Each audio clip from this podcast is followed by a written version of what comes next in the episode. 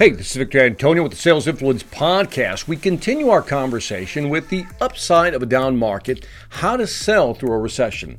Now, one of the strategies I've used myself is if I can't get access to a company or company's leadership, what I would then have done is have my president or CEO call that company's president and CEO.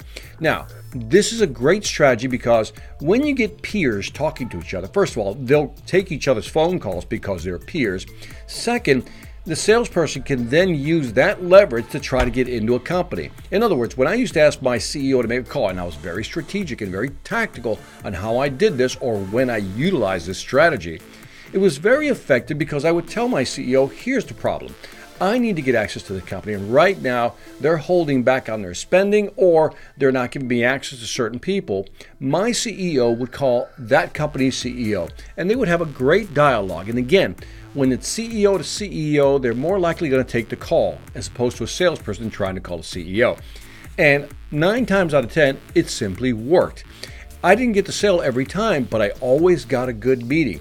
So during a recession, especially now, if you truly believe that you can help a company, you just can't get access because maybe managers, frontline people at the lower levels are not letting you in because they're afraid. They don't want to make any changes. They don't want to make any, any decisions. So what you can do is again bypass them, not by you doing it, having your CEO do it.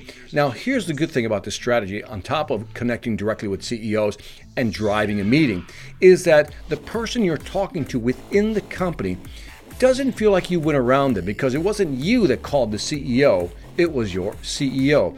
This simple strategy, most salespeople simply do not use, yet it's powerful. But again, much like a surgical approach, you have to know when to use this tool. So, when should you do it? Let's say you're frustrated. You're trying to get meetings, you can't get meetings. You know you have a good product or service, you know that can help that company, but you can't get the meeting. Second category, maybe you can get the meeting, but people are afraid to make a decision to move forward because, you know, right now, Victor, things are tough. We can't do that. Our, you know, upper management is really holding back, holding down the purse strings. That's why we can't do certain things.